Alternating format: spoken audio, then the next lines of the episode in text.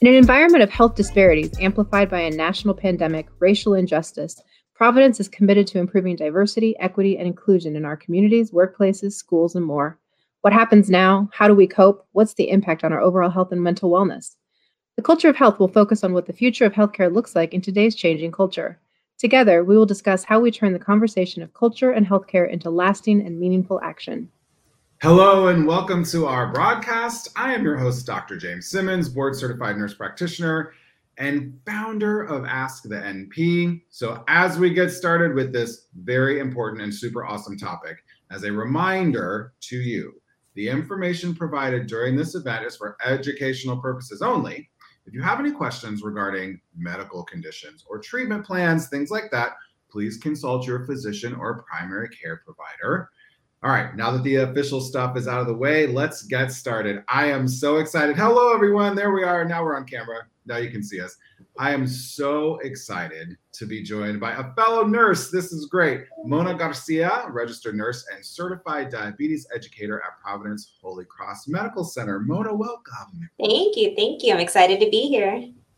Excited to have you as well. And this is this is such an important topic for so many reasons. I mean, diabetes impacts so many individuals, but in particular, you know, uh, communities of color. And so, for those of you who are watching, a we appreciate you being here. And please don't forget, if you're watching on YouTube, LinkedIn, Facebook, doesn't matter. Go ahead and drop some comments in the comment section below, or if you have questions for Mona or even me, we'll get to those throughout this uh, little mini broadcast session during your lunch. But I want folks to also remember too, when we say the word BIPOC, which we will probably use frequently throughout this conversation, it it it it's kind of a catch-all. Like it or not, it's kind of a catch-all for Black, Indigenous, and people of color. Okay. I think it's really important to acknowledge that diabetes impacts different communities in very different ways. So, even if we might talk about BIPOC communities as a whole as part of the conversation, we're very aware that diabetes impacts Black communities and Indigenous communities and Latino communities and Asian communities and et cetera differently. Okay. So I just want to sort of make sure that we're all kind of level set with that um, before we get going because language is important, as we have all learned. Um, very much so. All right. So, with all that stuff being said, Mona, your turn. Please let everybody watching know um, what do you do? Tell us about your role at Providence. So, yes, I am a certified diabetes educator here at Providence Holy Cross. So, I see inpatient, outpatient, um, ER patients, um, newly diagnosed, somebody that's had diabetes 20, 30 years, um, provide them with education, the tools that they need to be successful in managing their diabetes. And we also do a lot of education with our staff, with our nurse practitioners, our physicians, our bedside nursing. Um, so it's really fun. I get to do a lot of different types of education, which I enjoy. And hopefully, um, before COVID, we had a support group that I led, and I'm hoping we did it virtual. We weren't too successful. So I'm hoping soon that we can resume that. Yeah, man, we're getting so close, right, to some of those in-person things coming back. Yes. Um, I actually traveled yesterday to my very speaking engagement pre-COVID, uh, since pre-COVID. Although it was kind of odd, I was in this big room and I had to speak with a mask on without a microphone. It was really, really tough. I digress. But yes, hopefully that group is um, coming back for you soon. Yeah a very fundamental question, mm-hmm. Mona, that I think so many people have, and that gets misunderstood so often, is kind of maybe simple and not so simple. What is the difference between type 1 diabetes and type 2 diabetes? So I usually break it down by type 1. It's an autoimmune disorder. So something happens in the body that is attacking the beta cells, which are located in our pancreas. Something is causing it to break down, and that's the, the cells that actually make insulin. So their body no longer can make insulin. They have to be managed with only injections, no oral medications. Um, and a lot of patients will ask me, oh, well, do I have the bad one or not? And it's not really that one's worse than the other, it's just different management. And we have to get lab tests to confirm you are truly a type 1. So there is some genetic tendency for type 1, but what we've, you know, research has showed us is there's a genetic tendency, but we don't know. Something in the environment triggers that gene to activate and the beta cells are gone. Mm-hmm. Type 2, there is a genetic component. You know, there is, you know, you have family history, but what I like to tell my patients is we can't control our genes, but we can control how we wear them. Okay, so yeah. I, love that. Did everybody hear that? I want you to say that one more time, Mona. That was great. So we cannot control our genes, but we can control how we wear them. so I can identify my, identify myself as a person of color. I um, have diabetes on both sides of my pa- uh, both parents. So I try to do my best, try to eat right, and try to be active. To hopefully, if I do get it, you know, get diabetes, it's going to be when I'm 70 or 80, not now. Mm. So we can definitely, you know, make lifestyle changes to hopefully not have it come you know but we can't control our genes all the time you know and if it does happen and i'm sure it is you know i'm going to do my best to manage it well and, and what are some of those things you know i think people people get so scared right away they hear diabetes you know and type 2 right so it's something that develops but that's something that we can like you were saying, sort of stave off, mm-hmm. even if it's in our genetic kind of makeup and in our family history. Yeah. What are some of those factors that people can do to maybe avoid developing type 2 diabetes?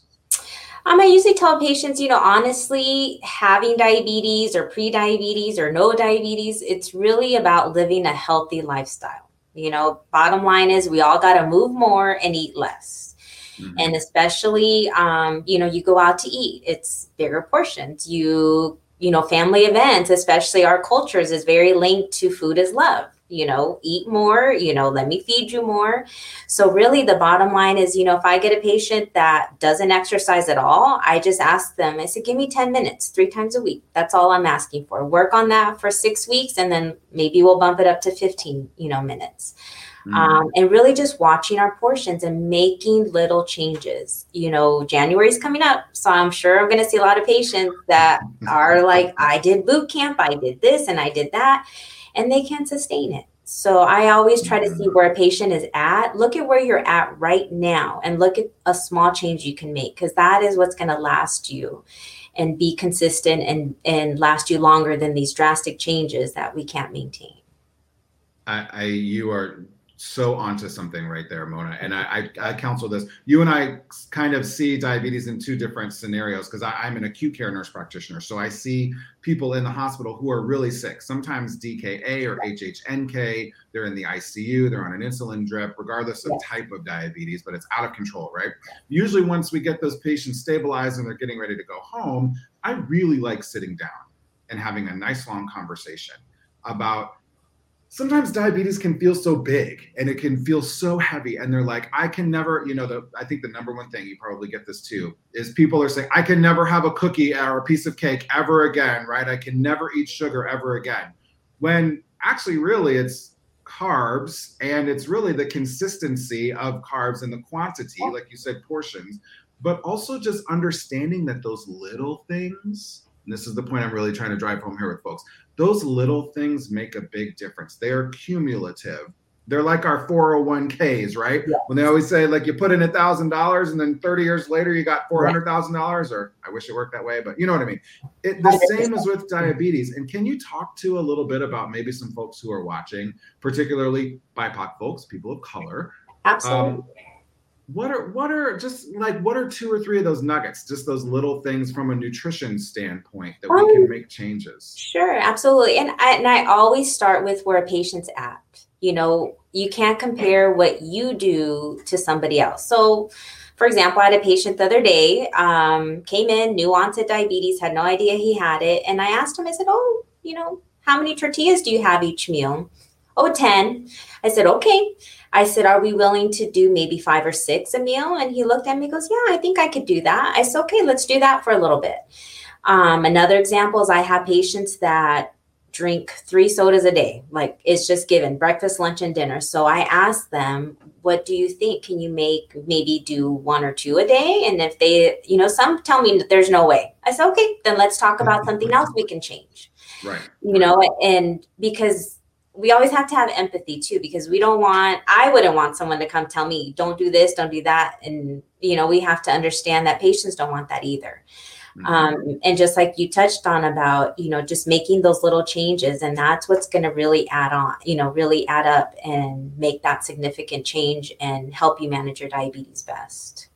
Yeah, you know, you brought up uh, the hospital where I work at primarily serves a Black and Brown population. Mm-hmm and so culture really does and the way that culture uh, food is is approached with culture food is love, you know, yeah. food is love and you know heaven forbid you go to tia's house and she's made this whole thing for you and you say no or abuelita right you will literally yeah. give abuelita a heart attack if you say no yeah. to eating this food so how do we approach that right how do we approach like i'm at abuelita's house she's made all this food I know I kind of have to eat it because of the relationship I might have with abuelita, but also like I know for my own health, I can't eat it like I used to. Absolutely. And I tell them to work it in, you know, and just how you said about the cookies. So, you know, I would tell them what other carbohydrates can you eliminate or maybe fill up more on veggies and um, vegetables, on um, vegetables and protein. So that way you can have the cookie. But when you're going to family's house like that, I always tell the patients, look and see what is it you really want. Is Tia known for the tortillas or is she known for the beans?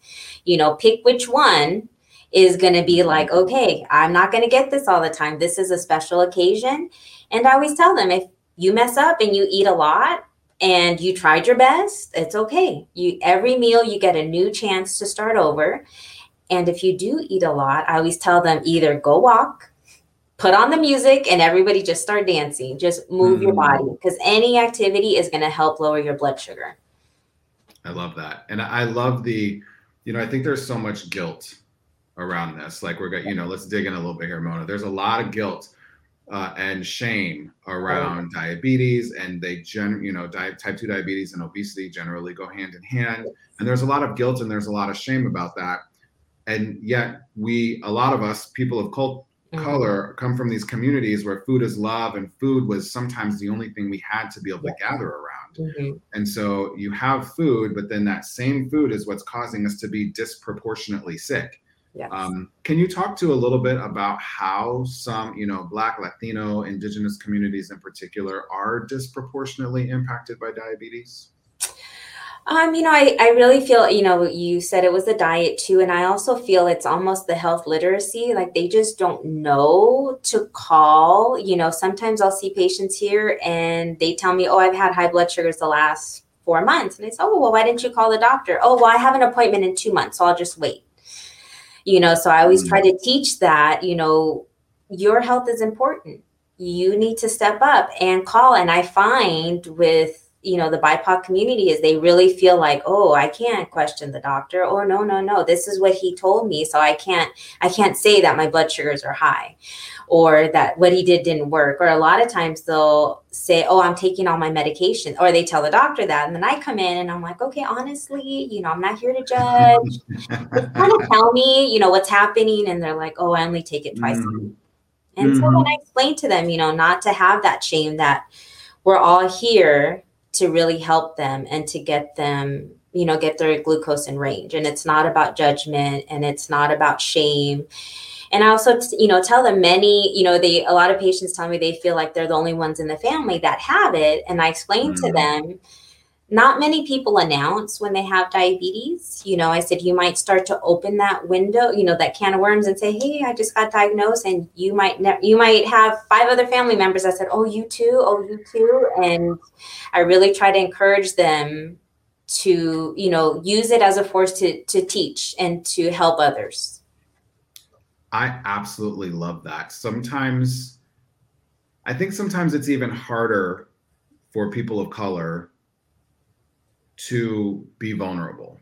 Oh, for sure. Uh, a, a, lot of time, like culturally, but then a lot of times, we, you know, there people of color in different circumstances are already sort of at a disadvantage, and then to be vulnerable might show a sign of weakness. Yes. And so we're sort of taught like, don't be vulnerable.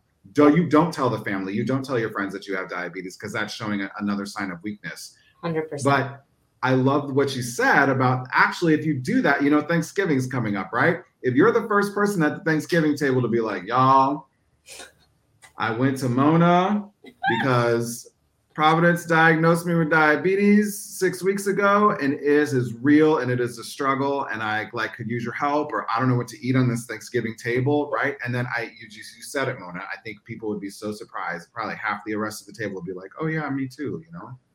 Yes, for sure, for sure. Yeah, it's a it's a really really big thing, and I that kind of leads me into my other question in terms of like awareness and promoting like health in underserved communities. So, and we kind of talked a little bit about in your own family unit mm-hmm. how you go about doing that. How do we do that sort of as we expand into communities in general about diabetes?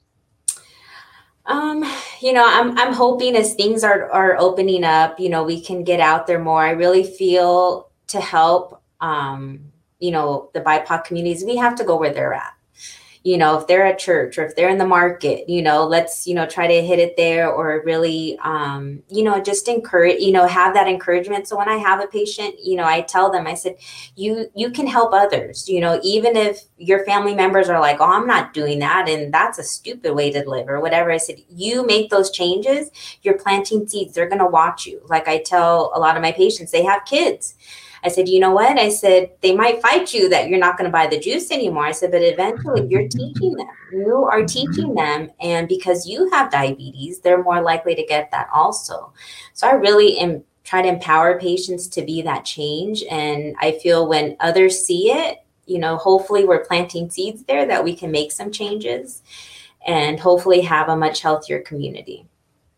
Yeah, I, I really agree. That's that's fantastic. Meeting people where they are, both you, you said that so well on a micro level, like in the individual conversation, right? Yeah. I love I've used that almost that same example, Mona, multiple times. How many tortillas are you having with with dinner or with each meal? Okay, let's just start there, right? Don't change anything else. But then also meeting a community where they are, yes. both metaphorically and yeah. physically, right? You can't, I think we learned this with the COVID vaccines. I know that's a different yeah. conversation, but we learned that with the COVID vaccines, you know, there was kind of sort of slow uptake of COVID vaccines yeah. among particularly Latino and Black communities here in Los Angeles County. And then all of a sudden, when we went with the vaccine information from people who look like the community yes. to the community, it changes everything, right? Um, Agree.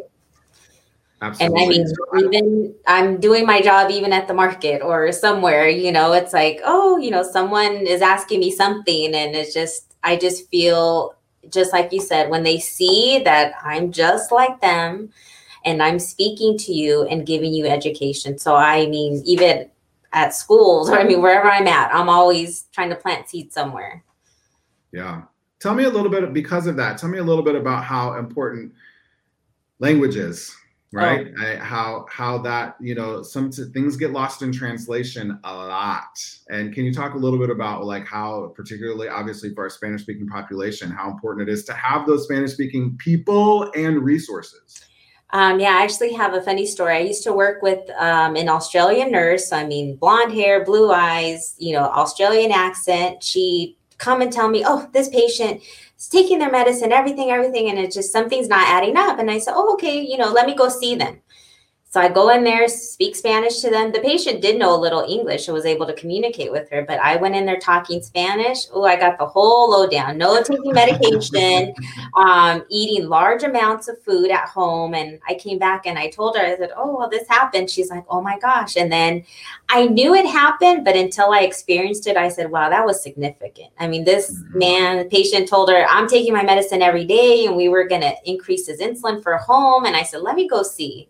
So it was thankfully I went in and I just started speaking Spanish and he felt so comfortable that he told me I'm not um, taking it the way I should and I know I need to be better. So then we talked and, you know, was able to help him. But it definitely impacts. So definitely in my work, any Spanish patient, I'm like, I will take them. I will see them, you know, because it's just, I feel a comfort. They just feel like they can just express the truth and not feel so nervous about well what are they going to say and you know it's just so much more comfort level for them mm-hmm. mm-hmm.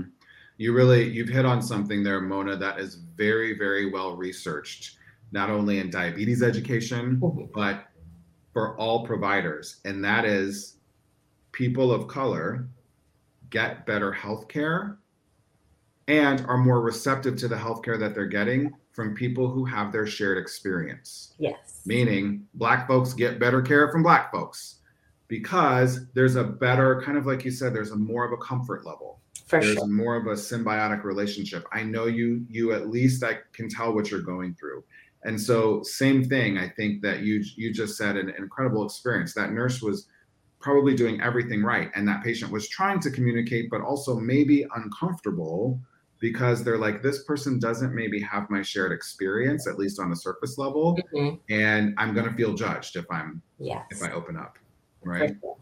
So what would you what would you say to patients in a scenario like that, where maybe there is a language barrier or there's a cultural barrier or whatever, uh, but in in in learning how to sort of advocate for themselves, especially like around a new diagnosis of diabetes. Um, I usually always tell them, you know, your health matters. What you have to say matters. And I usually tell them, um, who's going to have complications? You or the doctor. Who's going to be in the hospital bed? You or the doctor. You got to. Mona. That's So great. Mona's giving us all of them. I love it. Say that again, Mona. That was great. um, just that their voice matters, their health matters, and you know who's going to have the complications, you or the doctor. And I tell them, I said, you don't speak up, no one's going to know. And I always tell them, I said, we, you know, my goal as an educator is to you to live a healthy lifestyle and have no complications. How we're going to do that is you got, you have to speak up. And it's okay. And I always tell them it's okay to speak up. And they just always look at me like, oh, I can't question the doctor. And I tell them if they give you these um, prescriptions for these medications, you go home and you're checking your blood sugars, your numbers are still high. So then you need to call and say, I don't like my numbers high. And they look at me, I can do that. I said, absolutely, you can. And and we want you to. As someone who's a provider, right? Prescribing that medication, particularly in the hospital environment, right? I, For sure. we get people started and then i'm like you have to follow up because what i'm sending you out on is probably not the the combination that's going to ultimately work for you Exactly. And I tell them, I said, they're making these changes in the office, but you don't follow up. How do they know it's working or not? I said, so I always tell them they have to do their part. And they look at me like, really? It's like, yes, do your part. You got to follow up. And then I think too, also with our, you know, with, um, you know, people of color, it's, you don't go to the doctor unless something's wrong. Mhm. So, oh, everything's fine. Oh, yeah, my numbers are still high. It's okay, but I feel fine. I'm not going to call. I'm not going to make an appointment. And I'm like, no, you got to go, even if you feel okay. it's rough it's rough because it's a cultural thing Oh, right and 100%. so even even you saying in that again in that micro moment in that in that one-to-one moment with a with a patient or a patient and family saying you can speak up and and literally for folks that are watching that are maybe not familiar with these cultural nuances you're not you're just told whatever the doctor says is is flawless and you just do it and that's it and end of discussion there's also a different sentiment around the approach to medications and this happens in sort of both black and latino communities that i took this medication it made me better so then i'm done like like with Oh. blood pressure right i see it with blood pressure medications Oh, blood the time. pressure, yes, 100%. isn't it something right i took my blood pressure medication it brought my blood pressure down Yeah. so now i don't need to take my blood pressure medications anymore and it might seem sort of funny to those of us who have these nursing and, and medicine backgrounds but culturally it's hard it's hard to fight years of culture telling you don't challenge this authority figure Yeah. Yeah. because it feels like a challenge right Yeah. and and so what you know give I, I like where you've gone but i want to i really want to enforce this one more time to folks that are watching what's one thing let's say you are a patient you don't like your numbers you're sitting in the nurse practitioner's office or the doctor's office what's what's one thing they can say to just open the door to having a conversation about changing medication or something like that Um, I usually tell them either bring your logbook, show your numbers, or bring your meter. Or you say, um, you know, and I encourage them to take notes like, oh, you notice the mornings are high or the evenings are high. You know, I, I always, you know, let them know, hey, you know, open that door by saying, I've noticed my numbers are high in the morning, or I'm not feeling that great. And I've noticed my blood sugars, I can't get them below 200. And then, of course, the doctor will be concerned because we know we want you below 200. So, you know, I, I kind of put it back on their hands and say, you know, hey, you want to be healthy, you don't want complications, you have it, this is your part. You know, the doctor has a part, the educator has a part, and the patient has a part. And, I, and some patients are like, oh, the doctor has to do it all. And I said, no, you have to do your part. You know, you have to check your blood sugar. Mm-hmm. Yep we we really do have to work together. And i love that you brought up data right? We're scientists as nurses and we love data. And if you're if you don't have a fancy little arm meter or you're not logging things or whatever and we we, we don't know whether your medication regimen is working except for like an a1c right?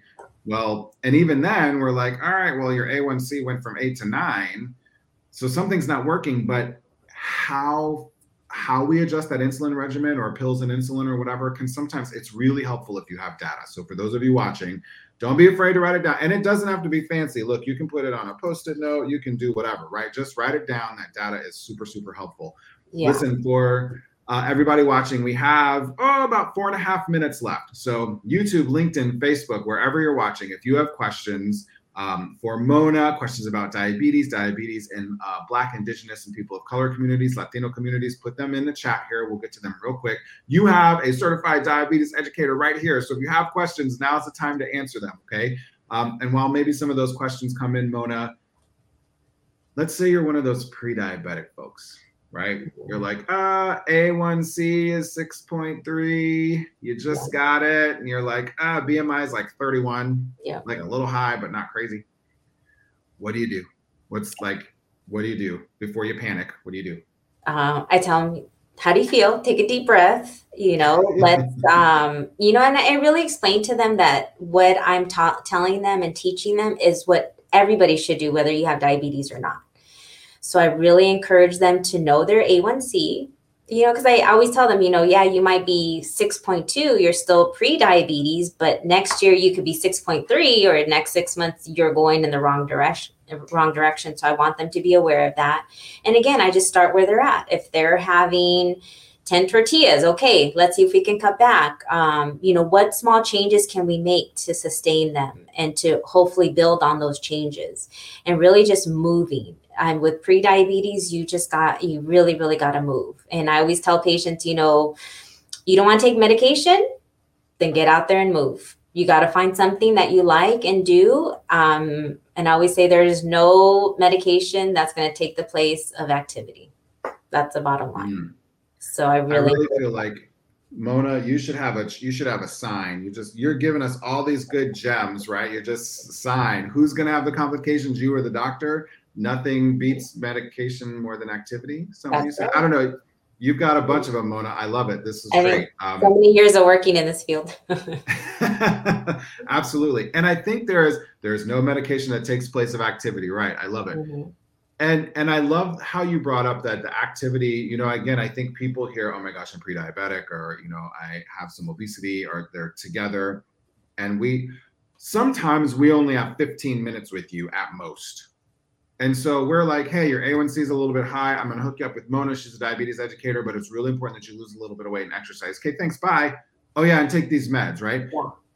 When people hear exercise, I think they hear, I have to join a CrossFit gym and oh, go six times a week, right? 100 And it, they're like, I could never do that. I could never, you want me to run a triathlon every day? Like, this is what people hear when we say exercise. So, Mona, for, for the record, when you or me or any other provider are saying we want you to get a little exercise. We want you to get a little activity what what does that mean? Just moving. I tell patients park farther away. And they actually did a study. If you did 10 minutes in the morning 10 in the middle of the day 10 in the evening it's the same as doing it all together. So I tell them, I said, you know, look for little spots, you know, in your day. If you have kids and you're picking them up and you get there early, what do you do? You sit in your car go walk. If your doctor's running late, instead of sitting in the lobby, you can say, Hey, I'm going to go for a walk. I'll check in in 10 minutes. Go check in. Oh, they're still not ready for you. Go do another lap. I tell patients keep tennis shoes in your car because um, you never know when the opportunity might come up that you can actually go and be active. Um, you did bring up a good point about CrossFit and boot camp. So when I see a patient, they're like, "Oh, I'm going to do boot camp and CrossFit," and I ask them, I said, "Well, what are you doing now?" "Oh, nothing." I said, okay, then let's start with walking. You know, let's start with walking. You know, just walking. And then if you have a bad knee, get resistance bands, get, you know, some kind of light weights. You can easily do arm exercises, leg lifts. I mean, anything. Just move your body. That's the key. And I always tell patients you have to find something you like. If you don't like it, you're not going to do it you know mm-hmm. so you have to find some kind of activity you enjoy doing because if it becomes a chore then you're not going to do it 100% um, you know and if, if it's yoga or tennis or soccer or whatever or something uh, but moving ultimate goal of three times a week for at least 30 minutes but you don't have to start there. You just have right. to start moving more than you are now. Exactly exactly. Um Mona, you've dropped like four gems on us today with these little quotes. I love it. Before we go, because we have to wrap up here, do you have any last gems or any last words specifically to our Black, Indigenous, and, and Latino folks, uh, Asian folks watching who might be struggling with diabetes or have someone in their family who are? What's your last words to the to the community? Um, I think my last words would be: uh, Don't be scared. Speak up your health matters and you know don't get discouraged if that a1c is high that's okay you just take that information and you work on it and just make small changes i love it it's really it really can be that simple just make small changes start moving a little more remove a few tortillas per meal you'll be good Yes. You'll be good. We promise you. We're not lying to you with this, okay? we promise. Mona Garcia, thank you so, so much for being here. We really, really appreciate it. This was so fun. I think, yeah. like I said, this was the first time I got to host with a fellow nurse. So this was yeah. great. Um, I really appreciate you joining us. And of course, everyone out there who has been watching, I went a minute over, but that's better than the five minutes that sometimes I go over. We really appreciate you uh, listening and watching this, spending a little time with us today on YouTube, LinkedIn, or Facebook, wherever you're watching. And of course, if you're looking for help with your diabetes, your mental health, any other medical advice, please, of course, visit providence.org. We're going to hook you up. And be sure to follow Providence all over social media at Providence on Twitter and under Providence Health System on Instagram, Facebook, and LinkedIn. All right. Thank you all for watching. Hope everyone has a fantastic Wednesday. Thank you.